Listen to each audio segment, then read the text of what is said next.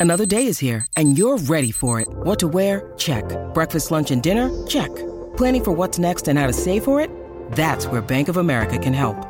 For your financial to-dos, Bank of America has experts ready to help get you closer to your goals. Get started at one of our local financial centers or 24-7 in our mobile banking app. Find a location near you at bankofamerica.com slash talk to us. What would you like the power to do?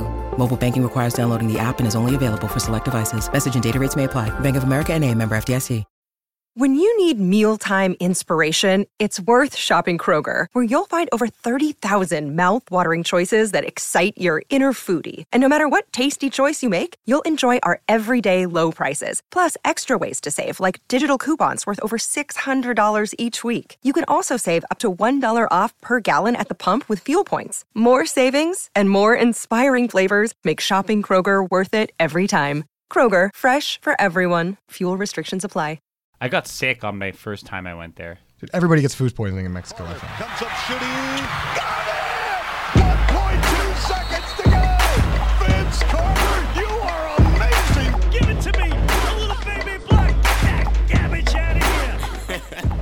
Welcome to Toronto Sport Matters, podcast number 55, where we're joined with the usual suspects. Right in front of me in the studio is Christian Graff, and right beside him is Gregory Yeroshatis. I'm Brandon Kajoka. Sorry we missed you guys for a couple weeks.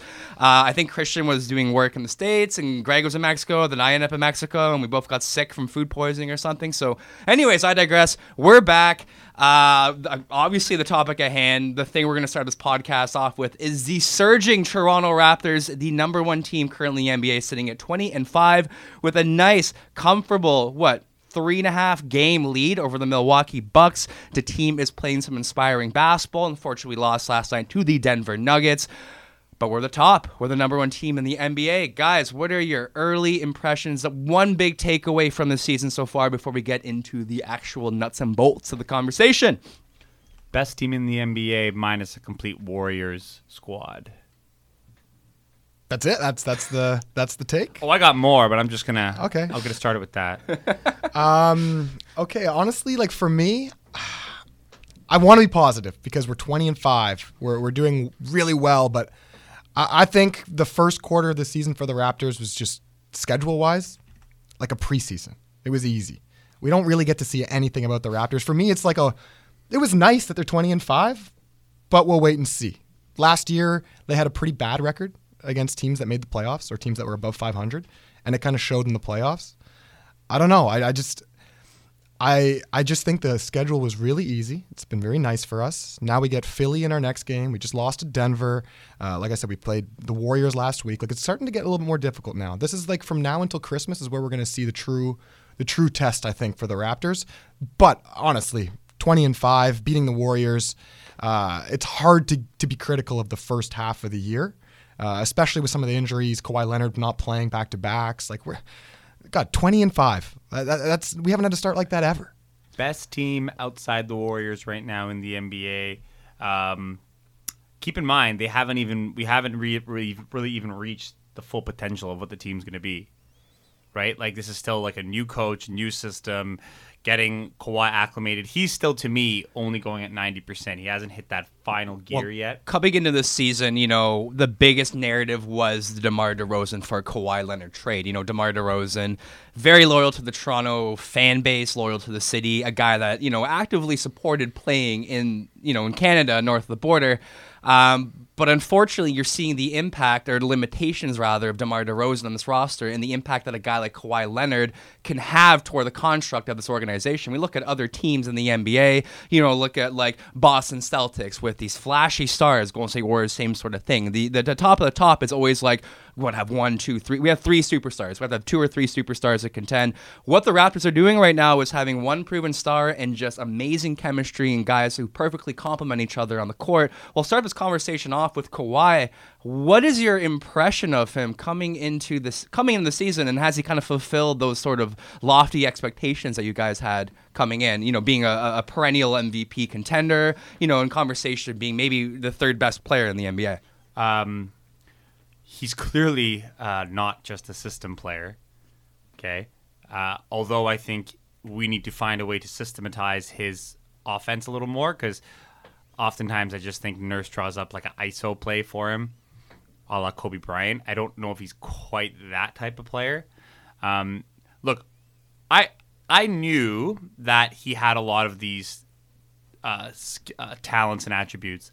To me, what's most what's been most impressive about watching Leonard, like, first is his attitude. He doesn't get rattled. He's extremely focused. Okay, he he he's extremely mindful when he plays. But secondly, he impacts the game in ways that I didn't quite realize until like you're watching a game so intric- intricately that like you're following every bounce of the ball. The nickname the claw, the way that he's able to grasp the ball like out of the air and and take possessions, right? It's it's those little things throughout the game that like like the Raptors have never had a monstar. They've never had a player who physically could impose himself on a game in ways that regular humans can't. That's what Kawhi does. That's what separates like the Russell Westbrooks, the Anthony Davis, LeBron. Like He makes ability- everyone around him better. You look at Kyle Lowry's season. Look at Serge Ibaka. This is Kyle Lowry is arguably having the greatest season of his career at the age of 33. Yeah, no, I, I I agree with that. He makes everyone else more confident. There's more attention drawn to him. They puff out their chest more. But I'm saying, just on a play-by-play basis, he makes these plays that a regular basketball player can't make. Like he's able to secure balls and like deflect things. Like his his physical presence is is incredibly impactful. Yeah, I would say again, like uh, to echo your statement, it's the defense that really. Again, Yeah. if there's a big difference between him and Demar, because honestly, like Huge. uh, offensively, so far in the first quarter of the season, it almost seems similar. They're mid-range players. They like to take kind of ISO shots, at least what we've seen with Nurse's system so far. They're getting about the same amount of points per game. Um, the threes are, I mean, more for for Kawhi, Yeah, and they're going to he'll drop hit a three if soon. he's open. Exactly. He'll hit a three if he's open. Demar was fifty percent. So it's it's it's a clear upgrade. I do think he is someone who's right now playing as like a top ten player in the league and will be a top five player in the league by the end of the season because I do believe in the rust. Um, a few observations from Kawhi. He's got handles. Yeah, that. Yeah, me too. I, was surprised. I honestly had no It's tight. idea. It's so tight. He dribbles the ball so hard off the floor when he because I guess his hands are so freaking big that he can just pick it back. But he dribbles it so hard, especially when he when he drives to the right. but smooth. and it's smooth. So that's the first thing I was kind of shocked at. Yeah, Like I, didn't said, he, I didn't know he had that in his game. like I said, the biggest game for me defensively for him was the game against Philly when he essentially took out Ben Simmons. Yeah. he made Ben. He he essentially made Philadelphia get Jimmy Butler. yeah, if you think about it in a way. They just said we have no chance against the Raptors if Kawhi Mm-hmm. takes Ben Simmons because then it's four on one, everybody else against Embiid. So I I think his defense alone is drawing other teams to change their offensive schemes a little bit. And and he, he is rusty. That's the last thing. We saw the ball go off his leg. Um, we've even seen him sort of, in, like you said, in end game situations where it's a little bit more ISO. I think these plays right now, Nick Nurse is drawing up because it is early in the season, just to get Kawhi's confidence back. I don't Sure. think when the time matters and the playoffs come that you're going to see these ISO plays from Nurse. Yeah, keep, yeah. keep in mind, he's an offensive sort of genius. Um, to flip that though, I, I like I love Kawhi's defense, but the Raptors' defense as a whole, I think, has gone down. I think since Dwayne Casey left, I think it's the one glaring spot in our in our game this year. I mean, Like our team. We're, a Our point, team we're about a point and a half below our defensive rating from last season. I- I mean, just from the Warriors game alone, we let them come. And this is a theme I've seen all year: is letting teams come back. We we usually have a great, you know, third quarter. We've traditionally had that Which because we had to. really good, Which though, yeah. yeah, um, Warriors though we had an 18 point lead and we let that slip away. We let it go to overtime. Uh, and not to say it's Kawhi's fault. Kawhi's defense on on Kevin Durant is. He had his hands directly in his face. I don't think Kawhi can do much in that scenario. I don't think anyone can really do much in that scenario against someone like Kawhi, or but the game where we were facing uh, Kyrie Irving, and Kyrie Irving went against went off against overtime. So I guess the surprise for me on the downside for Kawhi is that he can't literally take a really good score completely out of the game. Like Kawhi, I'm sorry, Durant still got 50 points. Uh, Kyrie got 40 points that game against us, and he was on them for most of the time. I- It's, I think he's still getting there. I think, but in the Kyrie game, if we had, because uh, Danny Green was out, o, like I think OG Anunoby was out, uh, those are the guys I think that would be better suited because he was guarding Tatum when he went off. Like he was doing that on on on Delon Wright.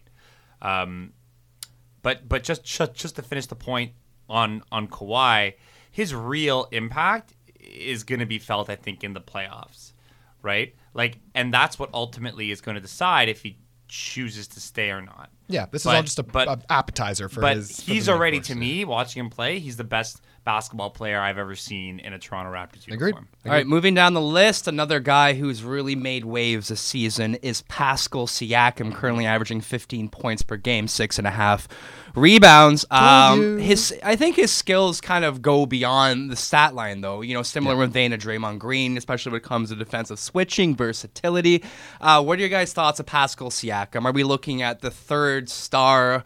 Uh, are we talking looking at a, a, a future All Star? Are we looking at basically Draymond Green in the East, or are we getting a little bit ahead of ourselves Could right be now? an All Star this year.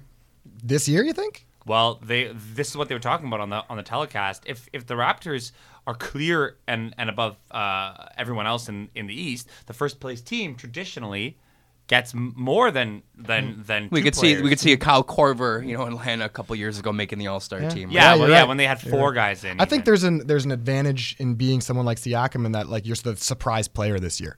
At all other teams, for instance, it seems like all other teams, players and GMs know about Siakam, but this is the year where their fans are starting to recognize Siakam. Well, he's, the modern mold of the ideal big man. The same, the same thing as Yes. Jaren Jackson Jr. on Memphis. You know, a guy like again, maybe he's not as an efficient shooter as Jaren Jackson. The guy, I think Pascal's shooting about thirty four percent with just under two attempts per game, but. The defensive switching what gets me. You can put him in any situation in the game, and that guy will thrive. You can play. You can bang on the boards of the big man and low No, he post. can't. Not, not. I'm not saying like he's like a high efficiency, like, Not at the guy, of the world, but he, but- but he can handle himself in the low Yeah. post. Is what I'm trying to get at, and I'm saying in combination with being able to guard the perimeter, that's a pretty uh, an enticing skill set to have. Yeah. Greg, I'm not talking about him being able to handle the massive big guys like Joel being in the post. But I'm No, saying like, he's competent enough I to would handle his shit like- in the low like, I post. still worry. I I still don't think we can play him as a five. That's why we have Jonas Valanciunas and Serge Ibaka. I'm just Yeah. saying when it comes to being able to be on the court in all facets or every situation in the game, he's see- the ideal big man to have. Did you? I mean, you were at the game, Graph. Did you see how he was just cooking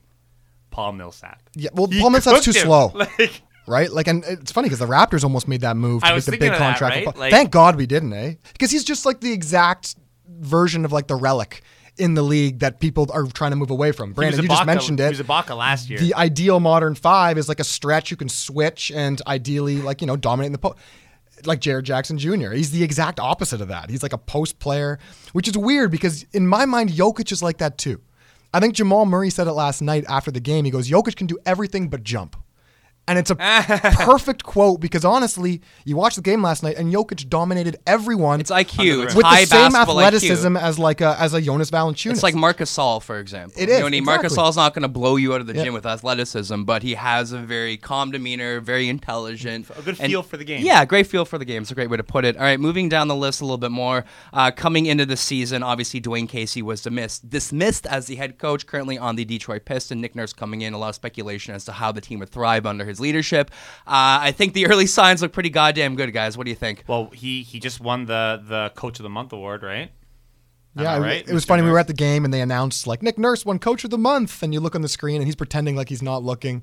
and I went to my friend. I went, "There's either one of two things: he doesn't care, or he cares so much and he's trying not I to." also in like this he's, exact uh, moment. latter. He's feeling he's latter. feeling himself a bit more. These kind Well, of the flashy, jackets, elaborate yeah. jackets. Do you guys notice that The Don he's Cherry always- of basketball. He's Yeah. always wearing pink. Do you notice this? His I- I ties and his shirts every game. Mm-hmm. He's wearing pink. Yeah. It's, it's it's he he's got a little peacock struck to him, and it, it, it's okay. So I was at the the uh, Detroit game. Okay, one of the most bittersweet kind of losses, right? Yeah, yeah. Um, everyone in the crowd was so upset, and I was just laughing because the the ghost of Dwayne Casey won that game. Man, Dwayne Casey was up coaching in his defensive stance the whole second half, and it's funny because Nurse like was sixth trying man. to- yeah, Nurse was trying to act like. He was the opposite, the antithesis of that. So he sat the whole game. Dude, he did the same thing last night. Nurse doesn't really sit up, like he doesn't really stand up a lot on the sidelines and bark orders at everyone. Like the only thing I saw was like when he got really mad at that one foul. We were just talking about the the Jonas Valanciunas where he got the Oh, technical. yeah, and he- oh, but I yeah. haven't seen him. He's the opposite. You're right But of, he, of okay, Dwayne Casey. he tries to be like a Steve Kerr, but he, if you watch him, he's quite um, reactionary, and so he's trying to, as Brandon says, like he's trying to be like, like the cool cat. Yeah. Right. And I think he's gonna figure out like like That Iowa swag. yeah yeah yeah right. But like y- hey, there there's a, there's a lot to like. Uh, I think about his approach as a coach, and you know what like. it seems to be look. He's a players. He's a players coach, and in the modern era with with with, with a player driven league, right? The old like um, leader of men, as Brandon calls it, right? Uh, style of coaching, although effective at, at building a culture of, of success. When you're talking about okay, how are we going to get these athletes to to perform in the most like creative way, right? Uh, how are we going to get them to maximize their individual skill sets? Maybe having a, a a guy like Nurse, right, that is thinking a little more progressively, a little more offensively, and he's letting them kind of be themselves out there offensively, right? my like my quick point on Nurse is I think I said it earlier, but I, I think the defense does need to be a little bit more focused on just Yeah. simply because our team is going to score. Like look who we have on our roster. It's it's we're not. It's not the same problem Boston has right now, where they don't know how to share the rock because Kyrie Irving basically needs the ball in his hands all the time. For us, it's a lot of passing, a lot of everything. I, I would like to see the defense and sort of that ending games better, sort of. But again, it's Nick Nurse's first year. I play defense in in spurts, but I'll tell you when they're like the Raptors have shown this ability this year that we never had, which is like, oh, we're gonna turn it up a notch. well, sometimes And Nick, when they turn it up, like they turn it up. Nick Nurse has no problem as well, which is the last observation I'll make about him. He has no problem switching to his zone defense in the middle of a game. I've noticed too. That's like he's ins- done yeah. that a few times. I can't remember now. the stat on offense though, Yeah. but I think we're looking at like we're the f- we're the fourth highest uh, three point attempts, but we also run ISO the seventh most in the NBA as well, Which is insane. Which is a testament to just he's not afraid to make all uh, you know alter- alterations or changes throughout the context of the game, right? He's not like one of those NFL coaches who are just so stuck in their game plan and their interpretation of how a team should be playing. He's really able to be versatile and change on the go or change on the fly. I. I fully agree. I mean, it's one thing we've seen this year more than any other year is that Ibaka two point shot from Love the it. from the from the and you know what? It's funny because Well, let's I- I- let's we were let's, let's so get into that right now. Ibaka, so man. let's get into this right now. There's two guys that I briefly want to discuss before we get into just a general NBA talk. Um, Serge Ibaka and Kyle Lowry are playing out of their goddamn minds. I want to talk about Kyle Lowry first. The guy's averaging 10.3 assists per game, roughly f- more four assists more than his career average of six at what the age of 33. I think the big thing we're discussing in the offseason is when or if Kyle Lowry will fall off the face of the earth at his age. We typically see point guards sort of regress, you know, their early to mid 30s. Kyle Lowry is literally getting better. We kind of mentioned Kawhi Leonard, you know, some of the new guys that came in, even Nick Nurse maybe is um, elevating his game to, to this all star level. But leaving. but it's it's it's incredible to see Kyle just really, you know, like he gets lost in the shuffle when you talk about the best point guards in the Eastern Conference, and I think he's finally Oh, yeah. proving to pundits that he is one of the elite of the elite. And Serge Ibaka as well. You know, he, the Raptors got ripped apart for offering him that 23 per over four, I think.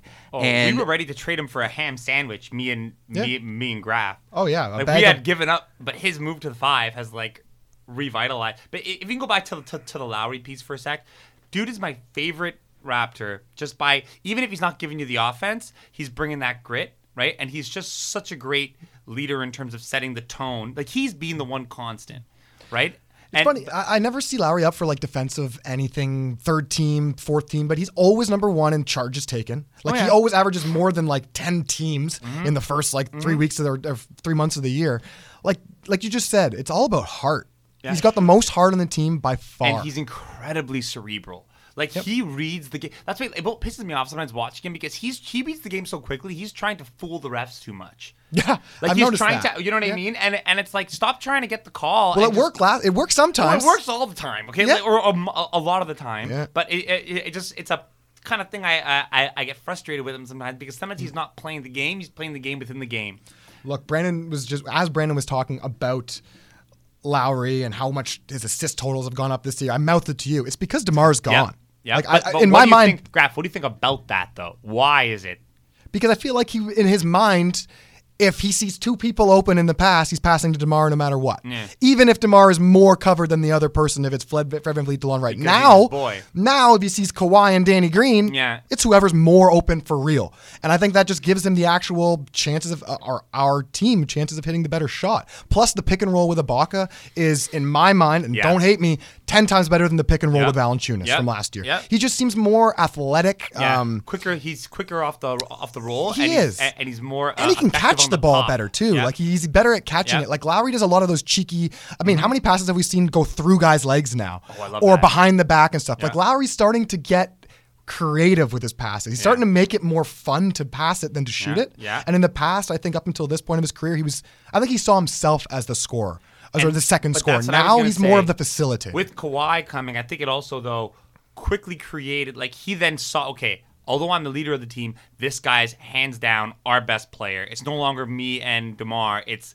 this is right. Kawhi is the man, and I'm gonna get him the ball. Like you see him so many times give up his own baskets to make Kawhi happy. Yeah. So all those people that said that, oh Lowry's gonna come in and pound blah blah. No, dude is a dog. Dude wants to win, and he recognizes it. so he recognizes the opportunity. All right, running into the second quarter, guys, we're going to do about a minute each on every team in the NBA. But before we get to that, there were a little bit of news that came out today. Uh, Markelle Fultz allegedly has uh, a nervous a nerve issue. Uh, it's Allegedly. called it's called TOS, thoracic outlet syndrome. Basically, it's a compression of the nerves, arteries, or veins in the passageway from the lower neck to the armpit, whatever.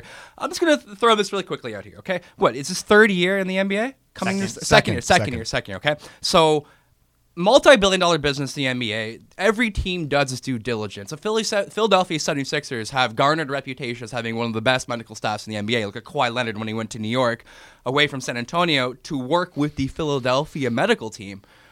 How is this not like discovered during during the draft? How- because how- it's fake. Exactly. like, like, it's, it's so obvious. It's, it's it's so obvious. It's, it's right there in front of you. They're just trying to find an excuse for Markelle right now. It's a confidence issue. I don't want to go into detail about this. I'll give you guys like a minute or so to talk about this, but I don't re- like. My quick point is look how far Michael Porter Jr. dropped because teams knew he had to have a second back surgery and might be out for one year. Had teams known Markelle Fultz would have some shoulder issue or blame it on a shoulder issue for two seasons, he would have been picked in the second round, maybe. Like maybe. Honestly, he's a guy who played in an average school in Washington. He was just the best player by far. He looked way better than everyone else, and he got clout because of it. Would That's you the take- only reason why? Would you take DeLon Wright on his expiring contract for Markelle Fultz in a second right now? I probably would not. I would take that. Yeah. I Yeah, probably would buy not. low, you know. What's the timeline? Because right now it says out indefinitely, which I would assume means until he until There's- he can there's no- shoot again in the gym. There, there, Until he finds a, a, a good psychologist. yeah, pr- pretty much. Because I don't know. I think he's honestly mentally broken. Mm-hmm. I don't think. Man, that's the hardest part He's of a got an basketball to get over. He's got an anxiety disorder. It's all about confidence. When Yeah, you're I on mean, the floor, confidence, sports, right? right? he Like, needs to go to a little bit less intense market in Philadelphia. Maybe send his ass over to Phoenix and see what happens. But the guy definitely needs a change of scenery. All right, guys, we're gonna go break down the NBA. We're not gonna go too uh, in detail. I want to give you guys about a minute on each team, if that's possible. We're gonna start off with. The Atlanta Hawks, Christian, talk about the five and nineteen Atlanta Hawks, currently fifth in the Southeast Division. Oh, where to begin? Ooh. Carter. Oh my goodness. Oh, Vin, Vince. By the way, Vince Carter and Kent Bazemore have a new podcast on the Ringer. That that's Oh, really? interesting. I Okay, guess. there that's we go. cool. The most should interesting definitely listen to thing about the Hawks right now. Uh, no, I would say Trae Young is more interesting, um, and he's the only thing I'm going to talk about with the Hawks because, like you just said, their record is not worthy of them really speaking about the team. Nor is his early season performance really. He's really been shitty. So from, here's the thing about Trae Young is that you look at his stats and you're like, huh, not too bad. He's actually doing fairly well. His you watch an you watch an Atlanta Hawks game and you're like, oh my god, this is like Kobe Bryant, the worst version, just shooting. currently shooting 38% from the field, I'll him- 24 percent from three, a 12.1 player efficiency rating. So definitely not Dude, putting that- up. Uh, you can tell, and it's very noticeable on the floor. Is I think his, his true shooting is actually like terrible as well. Like if you look at the advanced stats on Markelle Fultz, and I think he was just recently named Rookie of the Month as well, him and Luka Doncic. So it just seems like people are forgetting about other rookies in general.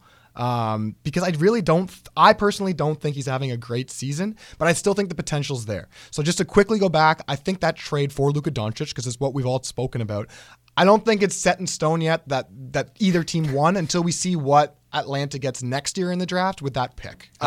I'm pretty sure Dallas won that trade, but we'll Yeah, get that a little bit later. Moving down the list, Greg, uh, let's talk to Boston Celtics, currently 13 and 10, third in the Atlantic Division. uh, big game finally from Gordon Hayward, but I'll let you talk about the team.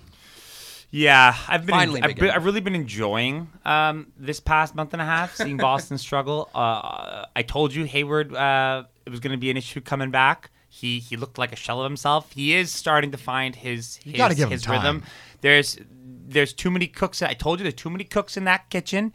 Those young guns thought that that that they were going to get theirs, and these and these other guys came back. Uh, that weren't even performing, weren't giving the defensive effort, and then they want the young guys to come off the bench. It didn't work.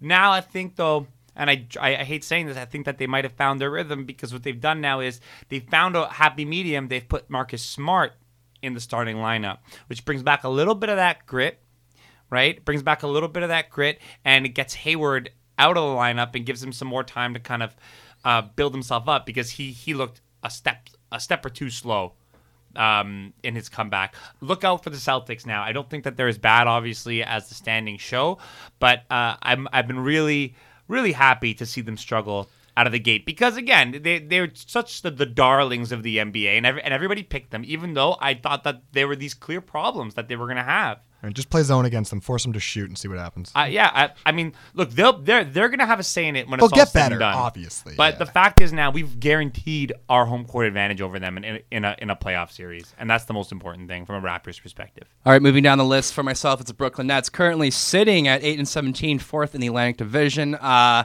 the te- it's it's the, the process is still going. They get their draft pick this year. They're probably going to draft in the top five. Hopefully, get a franchise-defining guy.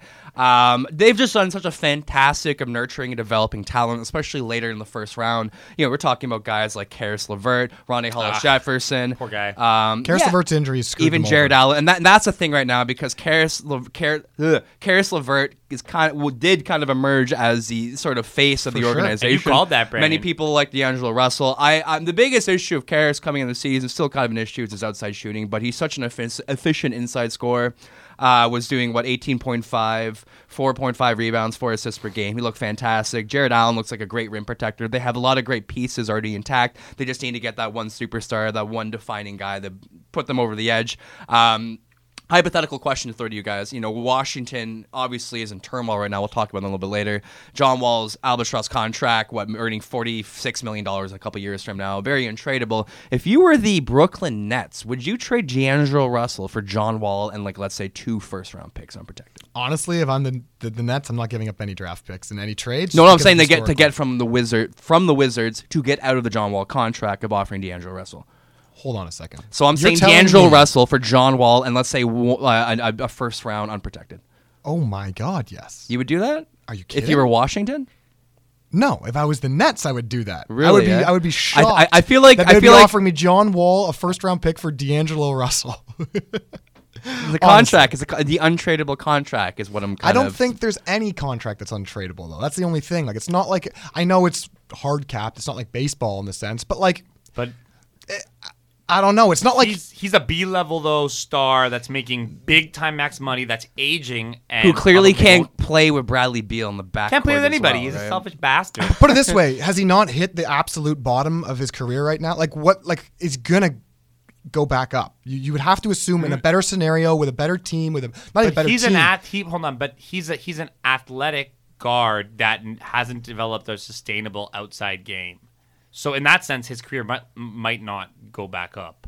John, no, but John, okay, but John Wall is easily still, I'd say, a top five point guard in the East. By like, not even a question. Not even a qu- Yeah, but remote he's a question. cancer.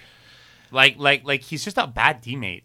I think the question you got to ask yourself is that are, are they ever going to win with John Wall, or is it better off to rebuild, get some f- salary cap flexibility by bringing a guy like D'Angelo Russell, even though I have to fork over? No, they're never going to win with John Wall. All right, moving moving down the list, Christian Graffin, you have the 11 and 12 Charlotte Hornets, who are surprisingly first in the Southeast Division. Yeah, you speak about the Nets and like looking for that one superstar, and like, hey, Kemba, he's now emerges the point guard of the East. 26.5 points per game. crushing it, right? Six he had those, those two back-to-back games where he got like 96 points Killed in it. them and everything. ki- He's doing great, and honestly, like if he can keep that, you know, level of play sort of up, those players around him, like the Well, what of the player? world- What players around him? Does the, the the second and third leading Jeremy scorer on the team are Jeremy Lamb and Malik Monk. You know No, what I they mean? he need.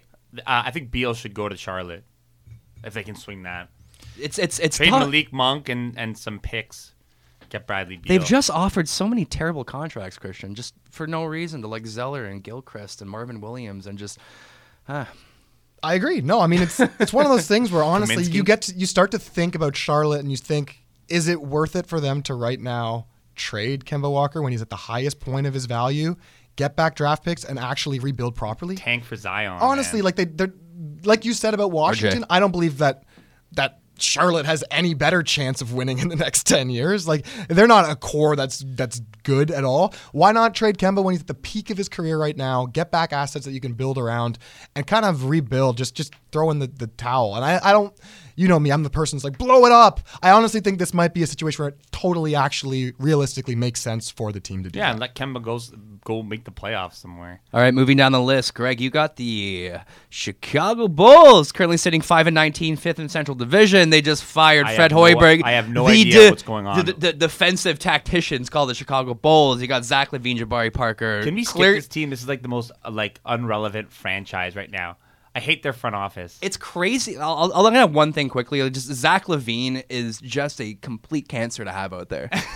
like his, his- like no pays no heed whatsoever to defensive responsibility and just jacks up the dumbest fucking shots imaginable. Was the other night when they were down by what? Uh, down by one, I think. Three seconds left on the shot clock, and he just jacks the dumbest three-point shot imaginable. Like it's so frustrating to watch this team play. Who else would shoot it? I, I don't understand how. Any, don't any anyone. He is the Fred- anyone yo, though. Fred Hoiberg. Give it to got Antonio such a raw Blakeney, deal. okay? He Yeah, got he did. such a raw deal. You bring him in to, to play a new modern style of basketball with a team that Tom Thibodeau built. Okay, then you trade off all those guys and say, okay, now we're gonna like remodel the way that that we're playing. Um, then you wait uh, what is it, 20 games into a season where you didn't even have your full roster because dudes are injured and you fire him during the rebuild. And like, it, it's absolute. I don't know what's going on with that franchise. It, it's besmooching the, the good name of Phil Jackson, Michael Jordan, Scottie Pippen. I don't understand how a head office can have the nerve to fire a head coach when they gave Jabari Parker all that money this offseason to be the centerpiece. And I, I, I'll bet. Look at his numbers; it's like seventeen and eight. best young but he can't shoot. Like he's not a modern day. He player. verbally stated that I will not play defense. What expectations do they have out of this team, or Fred Hoiberg especially? it I don't him- understand how the guy I lost know. his best job. I agree player with was injured, and and and Dude, and you injuries have fired really riddled them in general. that's the Chris thing, and Dunn, Wendell him, like- Carter, like This isn't like a Hue Jackson situation in Cleveland. You know what I mean? This is a guy who the has front never office. been given his fair shot. All right, moving down the list, I got unfortunately myself the Cleveland Cavaliers currently sitting five and 18, fourth in the Central Division.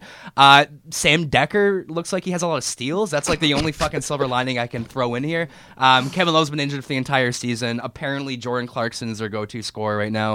Uh, I'm gonna take a strong pass on this one, guys. I don't what do really you have think the anything else. value, that- f- the market value for Kev, for Kevin Love is? Uh, right now? Jack Armstrong brought that up in, in the broadcast the other night. He kind of hit, uh, uh, nudge, wink, wink. Remember last year when we sat with him and he said before the trade deadline the Raptors should look into some veteran shooting, mm-hmm. and he was fucking right because we really could have used some of that. Mm-hmm. And Not at Kevin Love's contract, nor what he's going to add to You know, the. yeah. I'm just saying though, there's teams out there that are eyeing a piece because he can make a difference. What's he making, Kevin Love? Out of curiosity, Do you I think he's making about 28 29 million dollars a year right now. I, I my only thing is like I don't think anyone's going to offer more than maybe like a mid-level f- a mid round first or something. Like I, I can't see them getting like a really massive package. But if we were to give up, like I don't know, let's just say, let's for hypothetically, mainly, mainly to match money, like a Powell and or CJ Miles and Valanciunas, because that would be about money matching. Would you not do that? Yeah, I would. I would take the chance for sure. After watching Valanciunas, honestly, Valanciunas is the worst version of Ibaka now. Is what he's sort of turned into, the slower, less athletic. He has trouble coming off the Banging bench. guy. He has trouble coming off the bench. That's it an takes him a little while for him to get warmed up because he's a big dude. Then go out there early and warm up. yeah, he's got it. Like but- honestly, on, you want to know hey, something last night I efficiency saw? is still good this year though. I have a picture of it in my phone too. The first person out of halftime, Jokic. He's on the floor taking free throws for three whole minutes before any other player came on the floor from either team. Three developed whole minutes. Man minutes. crush now on Jokic. eh? Man, Jokic is he's great. All right, moving Joker. down the list, Christian Graffin, you have the surprising 11 and 10 Dallas Mavericks, currently sitting second in the Southwest Love 'em. Division. One small thing I'm gonna have to throw to you right before we begin the Dallas Mavericks. Can we just come to the conclusion that Luka Doncic is a better prospect than Marvin Bagley? Admit Jr.? it! Admit it. Yeah, well, right now he's. I mean, he looks unreal right now. He looks great, and He looks like I he's the think real that- deal. I was like, just Again, like, like, just to put my point, like, he can't play defense. I'm sorry, but mean, he, he- can't really play that great defense. So I, I, that, I that's the oh, that was my main point before the season, my main worry, I should say. But like his handle part of his, his offensive part of the game, I didn't think he'd be able to handle by someone. Like he'd be able to break someone, but I don't think he'd be able to get by them. When I guess. look at this draft- I was completely wrong. As soon as he does a handle on someone, he gets right by them and gets the hoop and can score really, really, really hard shots easily. I'm gonna give myself- crazy part about look I'm gonna He give makes it my look so uh, easy. Yeah. I'm gonna give myself a little bit of credit right here. The two guys that I was most hyped about coming into the draft last year, Jaren Jackson Jr., Luka Doncic, look like the two, by far, the two best guys coming out of this draft. Throwing it out there. Anyways, Graffin, what do you got? Luka's currently averaging 18 and a half points per game, 6.5 rebounds, 4.3 assists. The last player to average those numbers based on their age were Larry Bird and Michael Jordan. Look, I, I think at the beginning of the year, I said that Brandon, the, the Mavericks. I said the Mavericks could be sneaky good. Like they have a like again, they're starting five. Jordan's played good for them. It's great, man. DeAndre Jordan's one of the most under. What do you want more in a big man than someone who just eats rebounds and and dunks it? Like after seeing Valanciunas last night tip the ball around the freaking hoop when all you yeah, have to man. do is dunk, it, Yeah, dunk it. like saying the same thing. Oh my the- yeah, dunk it, God! big I'm just you're never if you have DeAndre Jordan on your team, you're Yeah. never yelling that at your television. Yeah, yeah. So I love that. Harrison Barnes is actually surprisingly like taken almost a backseat to Luka Doncic because they're very similar in the way they play. Mm-hmm. They're both like small forwards, but again, I feel like Luka Doncic has helped Harrison Barnes because there's not so much attention on him. Um, Dennis Smith Jr. same thing. Nice he hasn't pairing. had to really. Last big- year, it seemed like Dennis Smith Jr. had to score 26 points for them to win. This year, it's not that case at all. You rarely hear about him really having to score in Yeah. bunches. I the think biggest change Doncic- for Dennis Smith Jr. and I think it's like one of the most low key things is the emergence of him as a three point shooter. The guy is currently averaging 36% on four attempts per game. We talked about him last year. His biggest liability was shooting, and the guy has transferred himself from a liability to maybe even an asset as a shooter at the It's like, point guard it's position. like right? Fox. It's like De'Aaron Exactly. Fox. We'll get It's to that a little bit later thing. as And- well, right? And just my last point about them, uh, and I think it's a point to make because you got to respect big men that can really turn their free throw percentage around. DeAndre Jordan has career been like a 50 point Yeah. free throw shooter. that. This year, this summer, apparently he spent the entire summer reworking his free throw form and everything. He's shooting like 78% right and now. it's a story for all those guys that couldn't that say that they couldn't change that they couldn't uh, change it. Yeah. And you know what? Like you look Fultz. back. Exactly, 76%. Nice. That is unbelievable, and all the credit goes to DeAndre Jordan for doing that because in the past two years ago, two years ago, the strategy was to hack, Jordan. DeAndre Jordan, hack a Jordan. Yeah. Now you couldn't do that. So all the credit to him. That's Yep. the last thing I'll say about Dallas. They look great. I like them. All right, moving down the list, uh, the team we lost to last night, unfortunately, uh, the Denver Nuggets, currently sitting 16 and seven, uh, first in the Northwest Division. Guys, I've been Conference. I've been hyping up Jamal Murray for a while, but I think he's kind of reached that level where I think he could. We'll talk about FIBA basketball a little bit later, but you know, be the face of Canada basketball because clearly Andrew Wiggins isn't filling those shoes. Um, y- uh, I mean, what can you say, right? The, love the offensive flow. I like their coach. Um, team first basketball, fun to watch. They're doing Yo- good. Jokic is amazing. Seeing Yeah. him live, it's He's like a, he's he's a real talent. He's a, he's a treat. He's a definition of a crafty basketball player. Yeah, well, his pass because a lot of the time, like it's easy to make that like big pass when you're watching a big man. Yeah. Because you can see everything, but he seems to have eyes in the back of his head where when someone cuts Yeah. behind him, he remembers he's cut there and will do a fake and then pass it. He Like, reminds me of Arvydas Sabonis, man. yeah, honestly, he, he really does in a way. So no, the Nuggets look scary good. You, they've always been your team, Brandon. Do you think they'll be able to sustain this? Yeah, absolutely. I think w- what really has team. has and is defining this team right now is very similar to what the Raptors are doing. It's it's offensive and defensive versatility. It's having a deep bench. It's like what the Clippers are doing right now. It's having you know maybe not that ideal superstar, but maybe eight to ten guys that can play in the majority of situations in any given game, They're and that's what unique teams need to have right now. They're They need to have unique extra team. legs in the bench. Same thing with the Raptors, like I just mentioned, the Clippers. All right, moving down the list, the Detroit Pistons. Surprisingly, sitting at 13 and 8, second in the Central Division. Um, I'm not going to be a homer, but I'm just going to say this: Dwane Casey, Coach in my year. opinion, in my opinion, that that's five additional wins for this team. That just single-handedly Dwane Casey. You look at this team; it's essentially the same roster as last year under Stan Van Gundy. Blake Griffin, Andre Drummond clogging the lane. Reggie Jackson never really developed into a stable point guard, but obviously Dwane Casey's getting the best of these guys. The biggest problem for them in the past has been their inability to draft. You look at Luke Kennard being drafted over Donovan Mitchell. Henry Ellenson hasn't turned into shit. Um, you know, I like the guys they drafted in the second round, specifically Khyri Thomas, but you know, these are guys with still Stanley Johnson, Reggie Bullock, Ish Smith, Langston Galloway as complementary pieces, and Casey somehow managed to make this team a borderline contender in the Eastern Conference. I think it's purely a testament to Dwane Casey, maybe the evolution of Blake Griffin as a point forward kind of player, averaging five assists per game, but it, this is Dwane Casey's doing. Yeah, both I think Blake and uh, and and him, uh, that being Casey, they've got a chip on their shoulder, and I think Detroit's actually a good place for them to uh, to, to to work at that together. And look at this. Detroit Pistons right now have the th- sixth in the league most three point attempts per game, which is something you wouldn't associate usually with a Casey type of offense. No, I think if- shouldn't be that much though. I think, and again, remember, just to quickly go back to the Casey and and playing in Toronto point. He mentioned. Remember, he mentioned like seeing a lot of things I saw last year from myself. Yeah. He mentioned that like about the Raptors offense. I think in his mind, it wasn't Nick Nurse that was the master of the offense. He was a big part of it too, and I think Mm-hmm. he's really trying to establish that with Detroit because Blake Griffin has gone off. Like Yeah. Blake Griffin is, he's never had a really good power forward. He never Yeah. had that in Toronto. Yeah. So I think he's really starting to use this this I mentioned this in the last podcast. This two big man strategy is something that's actually good. Like they beat the Warriors the other night. It seems to be good against It's the good teams. it's the- and it's the perfect thing for Casey. Perfect, perfect team for Casey to go. it is. If that's if that team wasn't situated in the city of Detroit, Casey would be in the best case scenario. Yeah, yeah. yeah. but little play on words. huh? Dwane Casey wasn't drilling. Okay, uh, Golden State Warriors currently sitting 16 to 9, second in the Pacific Division. Christian Graffin, what are your thoughts on the the, the, the champs, the goats? the juggernaut. So, so so many thoughts. I mean, I guess the easy one right now is to go looking at this recent, I guess, losing streak they had before before they got Steph Curry back. It seems to show quite a bit. Obviously, Steph Curry and Draymond Green haven't been on the court, but this whole next year is all about Klay Thompson and Kevin Durant and if they were to leave and mm. blah blah blah blah blah.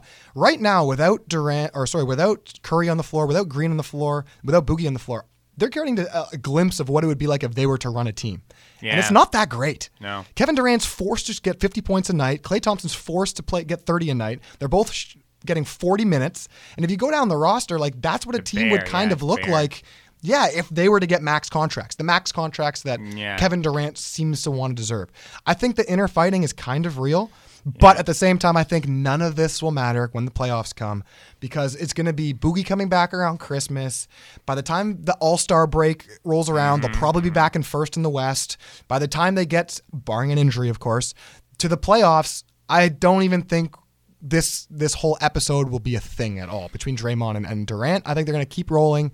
They're a really, really, really scary team that they could take us to overtime, come back from 18 points, missing arguably the MVP of the league. Yeah, you, you're right that the future looms present for that team. I think like it next year is playing a role in the emotional life of the team, and hopefully it can destroy them. All right, moving down the list, talking about another uh, perennial contender that Are is they, though? struggling this season. The Houston Rockets currently sitting 11 and 12, third in the Southwest Division. Greg, what are your impressions of the team in the first quarter of the 2018 season? Well, I'm just shocked that the Melo thing didn't work out. you know? Wow! I know. Did you see the, uh, the the tape of him in, in the gym a couple days ago? Like No. playing, he looked incredible, by the way. But again, he, he, he's in a fucking Who was he gym. playing against? Like you know- Himself. Oh, okay. So of- of course he looked incredible. Um, I'd like to think that that that he can still find uh, that this isn't the end. I think that there is still a situation that works for him, but he has to accept a far lesser role. Yeah, like Tel Aviv and Israel or Barcelona. Or even the China. Atlanta Hawks. China. Like if Vince Carter retires, he can always Shit, he can, go, he can go to China. China, man. Stephon Marbury got his own shoe playing in China. Carmelo Anthony's commercial appeal out there, man. Shit, that guy would be the man. Yeah. Um, Look I at fucking Jimmer Fredette. He's averaging like 60 I points know, per I game. know. Yo, the Rockets should look into signing him because they need some help. No, I think that they'll end up getting Trevor Ariza back. Actually, See, I, my first impression on the Rockets is like I bet you they're regretting all. Well, these they haven't trades from the spent their, offseason. uh, they because haven't- they their Luke Maabutes, their Trevor Arizas, their length and their ability to switch on defense. That's the only reason they had a chance against Golden State last year is because they switched so much on defense against them, and Golden State literally couldn't get by that. Now it's easy to exploit matchups. Yeah. it's I don't know. They don't look I think from a shooting standpoint, James Ennis has been playing pretty fantastic, but again, he's a defensive liability in comparison to the guys we just mentioned, Trevor Reeves and Luke Mbuamu- Luke Mbuamute. I'm never gonna get that fucking name right. And and uh, PJ Tucker's PJ Tucker, but you can only expect so much from Yeah. him on every given night. So and the over- guy's playing like 35 and minutes they've per had game. injuries. Like Paul and Har- Harden haven't even like they're still one of the elite teams in the in the league. okay. So over under, what would you take? Finishing third in the West, higher or better or worse? Oh, uh, better for sure. I don't know. They're they they have a lot of ground to make up. I, I think they're finishing- what in 13th, 14th? But they don't. I think that they're so good that, that that they don't need home the home court necessarily. To, Ah, to they're not Golden. State. But you know, in the playoffs, when the ball's in Chris Paul's hands and James Harden, like those are still that's still like the best backcourt in the league. In my mind, they better figure something out. Put some sort of a win streak together. They can't Yeah, no, no, limp no, they through the whole gotta make a regular season. No, I think they uh, they still got to make a move, and they will. I'm going to talk briefly about the 13 and 10 Indiana Pacers, currently third in the Central Division. Um, it's it's it's tough because the Eastern Conference is so stacked in comparison to last year. I think Indiana Pacers were a very sexy choice to potentially make some noise in the East, but you're you're talking about current contenders like the Raptors, the Bucks, the 76ers, uh, you know, even emerging teams in the East as well. We're talk- we just talked about the Pistons, Celtics, you know, are on the come up as well. Um, it's it's gonna it's gonna be tough for them, but I, I do like their roster. I do like their team. They do have a legitimate superstar in Victor Oladipo. Last season was not an aberration. He's It a is the truth. He is a star.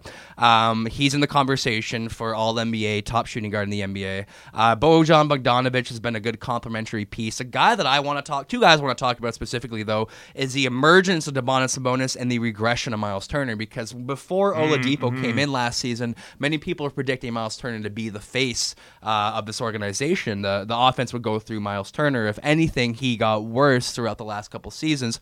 I think that last season he wanted to put a lot of muscle. Clearly not working for him. But the throw in in the Paul George trade, Domantas Sabonis is clearly the big man this team, averaging 14.5 points per game, going 10 rebounds. Um, they could like looking back at that trade, like. Pacers clearly, clearly, clearly won that trade. Kevin Pritchard had a pretty good uh, head and his shoulders. I know he's getting criticized for Yeah. trading Paul George Yep. for Sabonis and Victor Oladipo, but shit, this team is working out. I think it worked Uh, out for both teams. I don't know. I don't know because I don't think this team. Thunder are one. I, I don't think the, Thunder Pa- are one win outside of first. I don't think the Pacers will be even in conversation for the playoffs if they had Paul George. I think Victor Oladipo Yeah. is a better player overall no, no, but I mean, Paul. it's worked out like like Oladipo and Sabonis. I don't know if they would have developed the same way if they were still on the like. It's worked out for both teams. Is Hmm. what I'm saying, right? well, it had to work out because Victor Oladipo and Russell Westbrook couldn't coexist in Yeah, the yeah, backcourt. fair enough. Paul George is fine, is relegated Yeah. to that secondary role. Um, yeah, like it's it's it's it's it's a team. It's a playoff team. It's a fourth, fifth team. Um, that's about it. Greg, we're gonna uh, we're gonna have to leave Greg relatively soon. He's got to go and do hot yoga or the fuck you do. I have to coach the children. Uh, explain that in detail because it's kind of a very uh, coach of children. Uh, I like to leave it ambiguous like that. Uh, yeah, I guess we'll give you Creepy. creepy. We'll give you the LA Lakers, Greg, before you go. Oh, that's been fun to watch, hasn't it? Yeah, That's they look pretty fun to watch. fantastic. LA Lakers currently 14 to 9, third in the Pacific Division. I, I think it's hilarious that LeBron has basically now just like this whole plan that they had to like let these younger guys be the or you know have these ball handlers like Rondo and Ball that and then he's gonna play off the ball. Okay, they started to do that. It wasn't working. Obviously, it wasn't working because there's no like LeBron doesn't play off the ball, right? And he he's not, not a catch and shoot player. And then now you've seen LeBron just be like, "Fuck it, I'm taking over." He's ignoring the play calls from from Luke Walton, and he's got the team playing. Now the issue is like, is that sustainable in the playoffs against good teams without shooting? I don't think so. But like, yeah, man, LeBron's balling out in LA. They're, Yeah, I, think they're exactly where where everyone thought that they were going to be. Some people w- way overhyped them. I don't think that they're going to make any noise in the in the playoffs. Like I think that they'll maybe win one series. Yeah, they Maybe. could win. They could win around against like a Portland Maybe. or a Jazz or something. Maybe, maybe. Yeah, but but uh, I mean, otherwise, like they're. I mean, Ingram, Ball, like they're just. I think that though. I think those guys are nice trade pieces. the bigger question we need to ask ourselves right now is that will we should we still take Brandon Ingram for Kawhi Leonard at this point in the season? Fuck that noise. All right, Greg, you are out. Graffin and I are going to continue this breakdown. Um, LA Clippers up next, buddy. Let's talk some Clippers basketball. Currently sitting 16 and 7, first in the Pacific Division. Talking about one of the most surprising teams in the NBA. Uh, Tobias Harris is a god. Christian, can you go into the Clippers for me, buddy? Yeah. Well, how does a team without any clear star do this well? I mean, you, you even look at their stats and like their starters aren't even the ones who lead the team really. Like Lou Williams and Montrezl Harrell don't start yet. They're third and fourth in the team in scoring. Mm-hmm. And if you start to look at like sort of the advanced, I guess, stats, you start to sort of see why they're just spreading the ball around so much. And Tobias Harris and Gallinari are shooting three pointers out of their mind. Uh, right now, Tobias Harris shooting 4.7 per game and 42%. Gallinari shooting 46% at 5.3 a game. So just from that alone, you can see sort of the offensive efficiency. I guess for me, the surprising part's the, the defense. Montrezl Harrell has been sort of a beast. I was mentioning. Remember, I was mentioning at the Greg though. You know, as a replacement for DeAndre He's Jordan, good. he's a he- he's a perfect rim runner in the modern age. honest, I- the way I'm sure Runs other teams well, are looking at Siakam now and being like, "Oh man, this guy's good. Where'd he come from?" He's a little bit more of an aggressive version. That's like me, like with Montrezl Harrell. It's sort of the, the realization there. And then look at the the team stats. Like they're fourth in the league right now in three point percentage. Mm-hmm. In the modern day NBA, if you shoot 38 percent from three as a team, you will be good. So I, I mean, I guess I'm just surprised at the level of success they've had, even in their record, um, because. I, I, I personally don't think they'll be able to sustain this. I don't know what your thoughts are. I'm kind of happy watching them though. Like, I think they're abs- nice. I, I think they can sustain this. I, I again like it's just a different looks they have. You know, either it be Shai Gilgeous-Alexander a point or Patrick been- Beverley. I think better than most rookies this year. Exactly. You got Avery Bradley as a lockdown defender. You got Lou Williams as the offensive closer. You got so many guys like even Tobias Harris and Gallinari in certain situations can play center and power forward respectively. You just have guys who fit the modern age of basketball, modern needs. Uh, it's, it's, it's a great team, great constructed team, and I guess Doc Rivers has done a relatively decent job of uh, coaching this team this season. I know I have been shitting on him a lot. I know. I'm not a big Doc Rivers fan, but if you look at their like again, if you look at their roster, they've got like a perfect offensive unit with like people like Lou Williams, Tobias Harris, Gallinari that can score points if they need it. And then to flip that, when they're up, they can easily put out their Avery Bad- Bradley, Pa- Patrick Beverley, you know, unit out there, Montrezl Harrell, and shut another team down. So I think they're just going with the ebbs and flows of game. Dr. Rivers has done a good job of that, of making sure the right lineups out there at the right time. Mm-hmm. And like I just mentioned, Shaquille just Alexandra, this guy is for real. I would rather have him on my team right now than even Trae Young, and I'm a I'm a pretend Trae Young. Well, fan. you and like when, when you and I were doing our uh, sort of like mock projections for the upcoming season, we both were kind of on Shai Gilgeous-Alexander as being the best point guard in the draft, right? For sure. He's you know, proven- proven it. Exactly. You talk about basically uh, what Shaun Livingston could have, what he John Livingston could have been if he didn't have that catastrophic knee injury. All right, moving You're down right, the yeah. list, thirteen and nine, first in the Southwest Division, the Memphis Grizzlies, a team a lot of uh, pundits written off, writ off. Uh, Marc Gasol regressed last season. Obviously, had that big conflict with David Fizdale to start the season. You're also talk about Mike Conley coming up back from a pretty uh, severe knee injury as well. Uh, a lot of unproven players. Uh, not, not a lot of depth. They did bring Kyle Anderson, but they're also talking about the team that still plays uh, Chandler Parsons. Um, got the fourth overall pick, drafted Jaren Jackson Jr., and this team looks absolutely fantastic. It's another team that I think can still keep this up. They may regress, but they are a playoff team, in, in my eyes at least. Uh, Mike Conley is playing probably the best basketball of his career, averaging 21 points per game, 6.6 assists. Dreadlock Marcus Connolly. Mar- Marc Gasol is playing some incredible defensive basketball as well. He's Jaren Jackson- player of the year right now. Exactly. Jaren Jackson Jr. just looks like the perfect complementary guy to have beside Marcus on the front court. Uh, little, little, little too many fouls per 48, but he's getting there. He is a young, or second youngest guy in the NBA. Uh, Garrett Temple's been pretty stable the shooting guard position. They have been getting a little bit, a good, good depth from guys like Shelvin Mack, MarShon Brooks, even Dillon Brooks for that matter, but. It starts with Marc Gasol, Mike Conley. Those guys look healthy again. Mike Conley may even make his first All Star team this season. Who knows? I like the Grizzlies. I think they can keep this up. I think they can too. I mean, the Grizzlies last year, I think, was just a bit, a bit of abomination. Like they had like.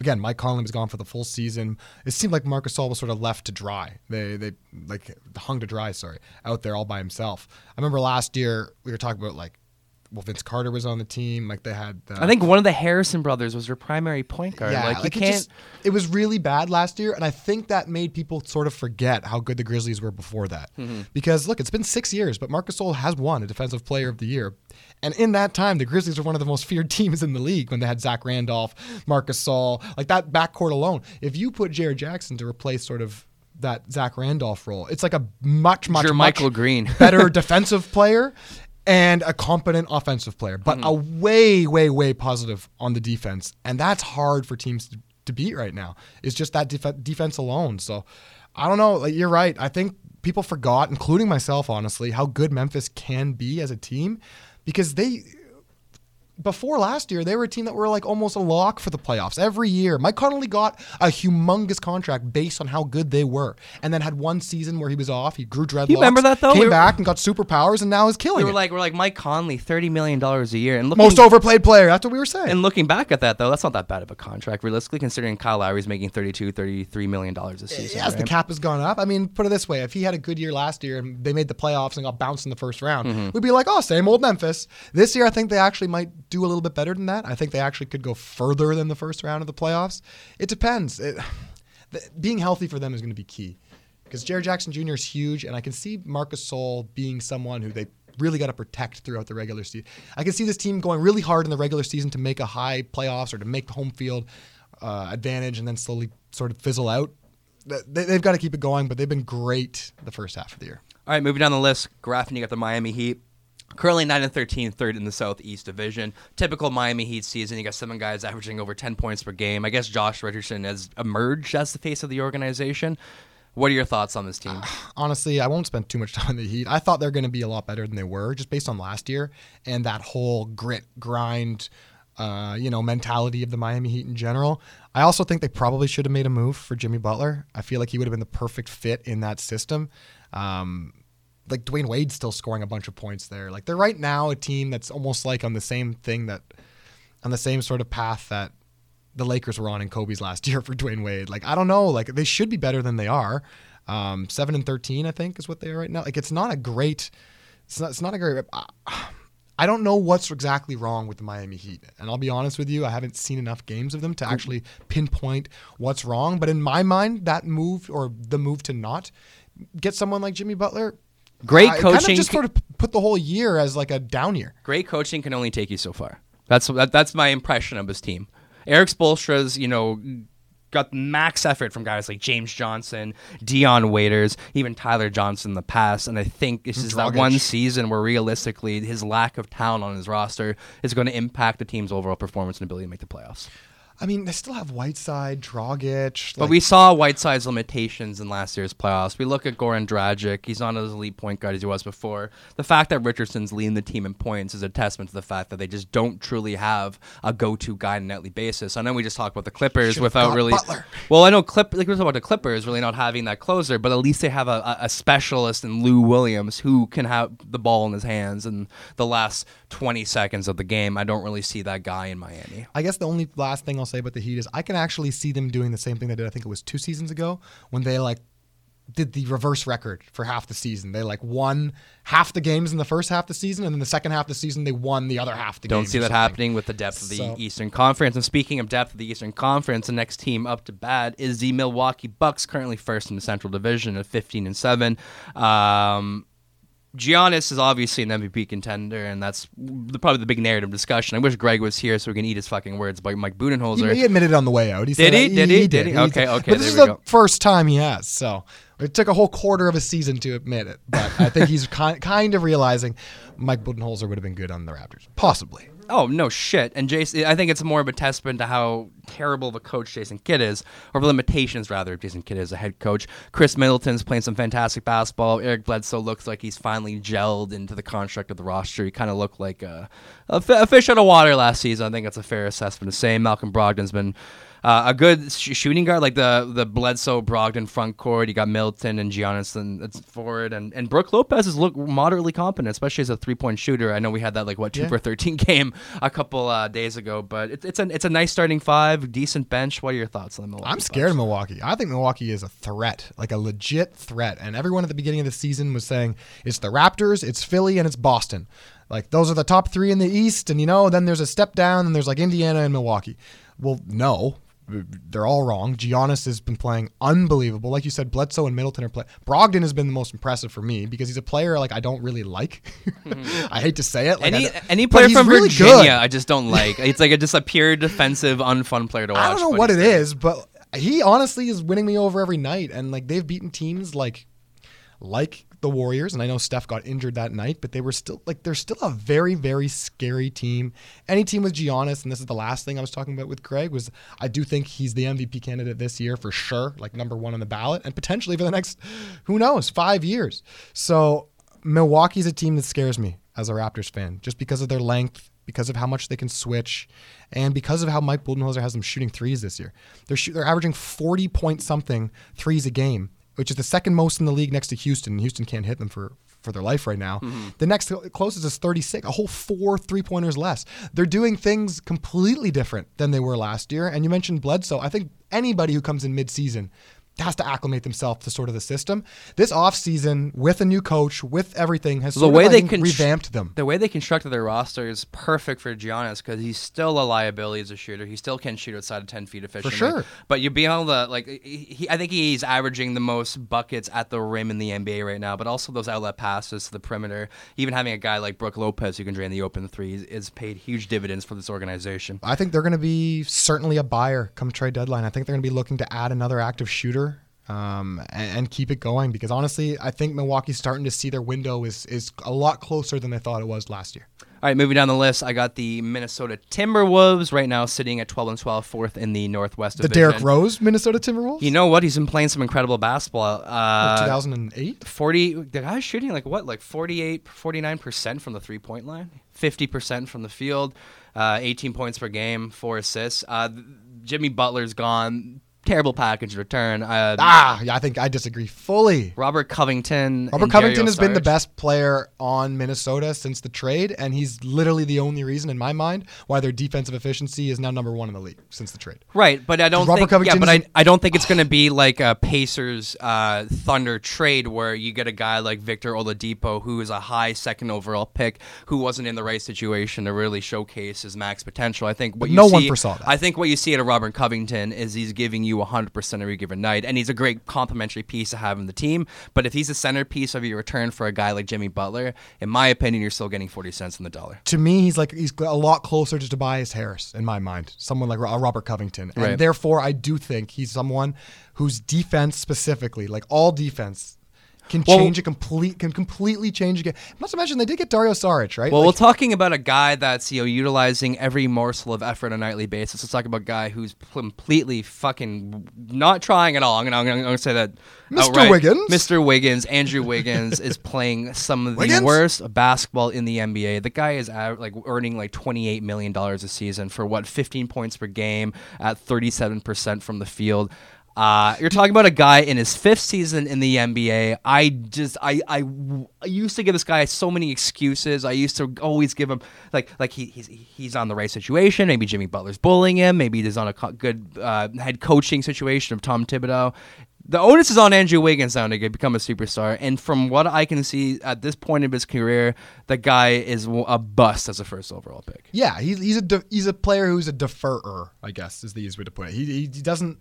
He's like a Harrison Barnes in a way, but not even as good. No, no. I hate to say it. Like he can't.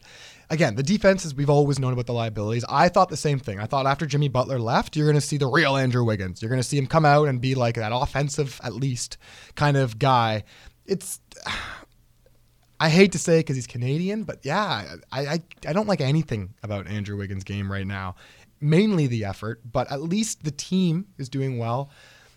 Do you think it's crazy? Remember at the time, I think it was Glen Taylor had that meeting with Andrew Wiggins, and we all criticized him because he wanted, him in the eye. he wanted to have a meeting, yeah, to say like I want to make sure you're going to try if I give you a max contract. Do you think that? Remember we were critical of him. Do you think it's that crazy now? Because honestly, I look back on it and I'm like, I probably would have done the same thing with Andrew. Like I would have made the, the I'd have been like, I need some sort of commitment from you, man, that you're going to actually try if I'm giving you this much money. I it's, it's tough to say. Like, uh, regardless of the the meeting, Didn't the face work. to face, obviously, but you got to give the guy the contract. Former first overall pick, centerpiece of the Kevin Love trade. Or do you let another team waste their money on him? I know At the it's time, not an easy at the to time, do. I can rationalize re-signing him. Right now, it's really, really depressing to see him play this way. It's very similar to what I saw to Vince Carter in his last season in Toronto. Put it he does way. not look like he wants to be on the court. He doesn't look comfortable playing. He, he he's a very individualistic player, not a good uh, t- teammate in general. He just does not look like the face of Canada basketball, the guy that I envision coming in the league And in that's the- 2016. And you're right. And that's the Or my sorry, last, 2013. My last point about Wait, Wiggins 14? is that if he really cared about improving his game, getting better, uh, changing things up, like why wouldn't you play Canada basketball in the summer? Why wouldn't you be the face of Canada Mm-hmm. Or why do you even feel like you should be in a situation to not I know. play for Canada basketball? I really This isn't like a Steve Nash situation. This isn't a, this isn't like a two-time MVP we're talking about. This is uh, like as Greg says, like an AU baby, like a child, a guy who just does not have the right frame of mind to be able to compete on a nightly basis, a guy who thinks it's all about sponsorships and individual statistical accolades opposed to team winning. He does not seem like a guy that's conducive to victory. it was 2014. 2014. one 2014. Uh, moving down the list, New Orleans Pelicans, Christian, 12 and 13, currently third in the Southwest Division. Uh, what's your impression of this organization coming off the heels of a very impressive playoff performance, first round sweep of the Portland Trailblazers? Uh, it's challenging in the West because they had a good start to this year, and I thought they were going to be the same team that we saw last year. To be perfectly honest with you, since then it's kind of gone a little bit downhill. I think Anthony Davis is probably number two in the league for for the MVP votes right now because he's been playing. I'd say number three, Number two, who's number two for you? Joel Embiid.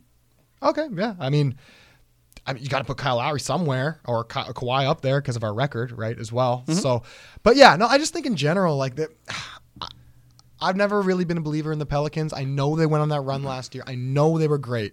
I just really don't think they'll be able to build enough around Anthony Davis to make him happy even to stay, let alone to win this Like year. the guys on the team are playing some great basketball. Jrue Holiday is kind of continuing what he did in the playoffs last year, the season. Nikola Mirotic, it looks like an ideal sort of complementary sidekick to Anthony Davis in the front court as a three-point shooter. Julius Randle has been playing some very efficient, fantastic. Played great last night. I saw his stat And line. even my boy E'Twaun Moore has, you know, not the ideal small forward, a very little small six foot forward, to guard majority of threes in the NBA, but he has been playing good basketball, good outside shooter as well. Um, Elfrid Payton has not looked great, in my opinion, at least. He Yeah, hasn't really filled the Rajon Rondo role, but they don't necessarily need that guy. It's just they don't have like a proper secondary guy to put beside Anthony Davis. I know Jrue Holiday is a max effort guy. He's currently averaging nine assists per game, borderline all star, but you're not going to win games of Jrue Holiday as your secondary piece, nor are you going to win with a bench featuring guys like Darius Miller, Wesley Johnson,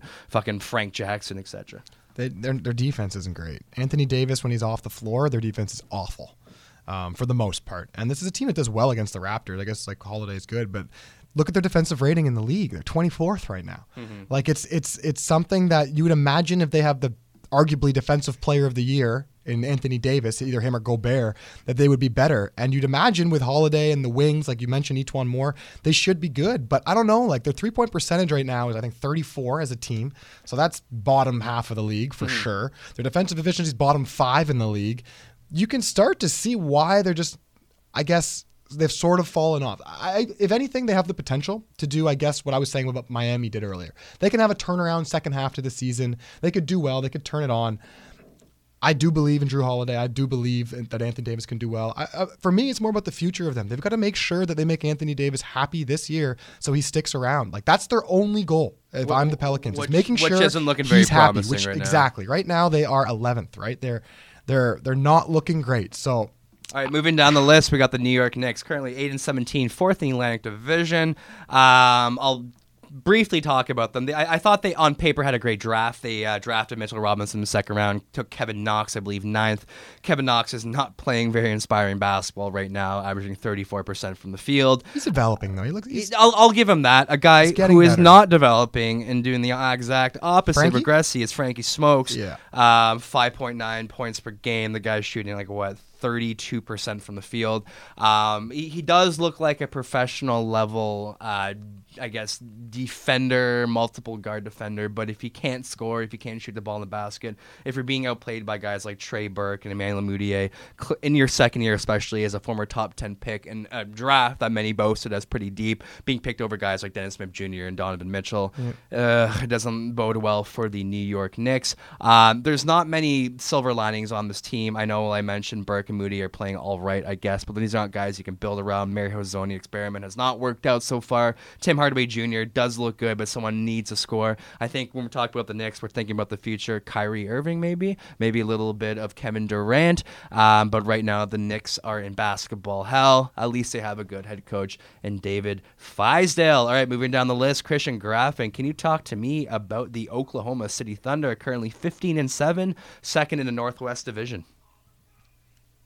There is some guy outside just yelling his brains off. Sorry about that. He, but- he he's a he's a Oklahoma City Thunder Oh, enthusiast. Big Steve right, Adams guy Right, right, there, right. Okay, sorry. um, OKC looks great. Um, again, like the Paul George decision and everything has been fantastic. He's easily like again his defense is so good paul george he gets so many steals he's so active um, russ went down for a little bit dennis schroeder stepped up i thought i think he's a really really really good piece to the team to be able to step Oh, that was an incredible that was move. Mm-hmm. such a good move honestly underrated to have someone to give russ a break i think and i think russ appreciates Well, it especially coming in the season injured, right? yeah, and not to mention, I think honestly, in the other seasons, Russ probably would be offended Mm-hmm. by something like that because he'd be like, "I'm the man." I think now he's starting to maybe appreciate the the break, and it's almost starting to see the Well, it's like overall Reggie Jackson team was on the plan. team before, right? Yeah, so I mean, again, I like OKC. I've always liked OKC. I, Greg loves loves OKC, but again, they've been 13 and three since that little beginning, that shitty start that they had.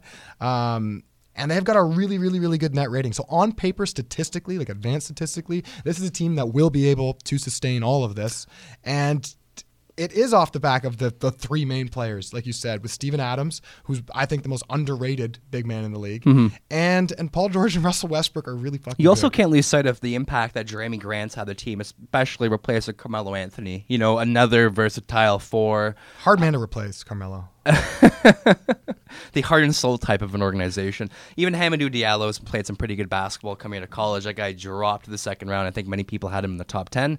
Uh, he's look he's looked pretty good. Even taking flyers on Nerlens Noel. You know, anything could happen. Always having a quick rim protector at the center position looks pretty good. Um, all right, guys, we're going to finish this up. We got about ooh, let's say ten more teams left. Uh, Graf and I are going to roll this out next week. Uh, we got our last quarter right now. We're going to briefly discuss Canada's impressive win over Brazil yesterday, officially clinching the its first spot in the FIBA World Cup in almost a decade. Um, obviously, we didn't have any guys from the NBA for this round of qualifying. The majority of the guys came basically halfway around the world. Uh, big performance from Cameron Wiltjer. He had a game high 25 points to our 94-67 rout of Brazil. Um, what's your impression of the team, and who do you think is going to step up currently in the NBA when they do construct our roster? Is it a little bit of Jamal Murray action? Are we going to get some Cory Joseph, Shai Gilgeous Shea Gilgis Alexander? Don't want to bring up him. Shai, Shai Gilgeous is going to be, I think, the future of, of Canada basketball, as well as obviously RJ Barrett when he becomes, you know, sort of there. I really like Trey Lyles too. Uh, like you mentioned, Kelly Olynyk has been playing really well for them. I think he leads the team in rebounds overall. I guess my overall uh, viewpoint of this game is that, especially with someone like um, Joel uh, Joel Anthony, who's on the team seemingly for the last three decades, and honestly, the guy like comes out and plays hard every single time. Um, I love it because none of these guys, if we do qualify, are going to be on the final roster, right? Like they're doing it for Canada, like really, really for Canada. And uh, you see a couple because I watch a lot of like CIS basketball as well or U Sport basketball, and to see like the brothers that from Carleton on the team, like there's a lot of homegrown talent here, especially right now in this FIBA level. I think that's been fantastic. Caudry Gray, like there's a lot of good, really, really, really good players. We we played well against Brazil. Um, I saw the highlights. I can't honestly say I saw the full game, but um, Kyle Wiltjer, I saw the highlights from him. He's a killer. Yeah, it's a it's uh the the the the Canadian basketball team for FIBA is in great hands. Uh, you know, obviously a guy like Roy Rana is really doing a fantastic job coaching his team. You even look at the guy of CEO of Basketball Canada, Glen Grunwald, even Wayne Parrish. Uh, this team is looking very promising. The program, most importantly, is looking very promising. And there's more prospects coming out of the pipeline, specifically guys like RJ Barrett. So there's a lot to be excited about when it comes to Canada basketball. It'd be it'd be very interesting if we could if we could maybe get some sort of an inside source to tell us more about Canada basketball. So we'll see if we can get something like that in the show in the future. We are a Canadian uh, based podcast that talks about basketball, so it'd be like nice to get a little bit of a Canadian representation here. All right, guys, thank you very much for tuning in. We'll be back next week, hopefully this Sunday potentially. Um, we'll do our we'll finish our recap of all teams in the NBA. Uh, we'll talk Raptors, hoops in general. Thank you so much for tuning in. Sorry for the little bit of a two week break. Um, you can catch us on iTunes, Stitcher, SoundCloud, uh, etc. Guys, check out our Instagram handle. Graffin, what's our handle? It's at T Sport Matters. T Sport Matters. Check us out. Um, thank you very much for tuning in and have yourself a fantastic week. Go Raps, go!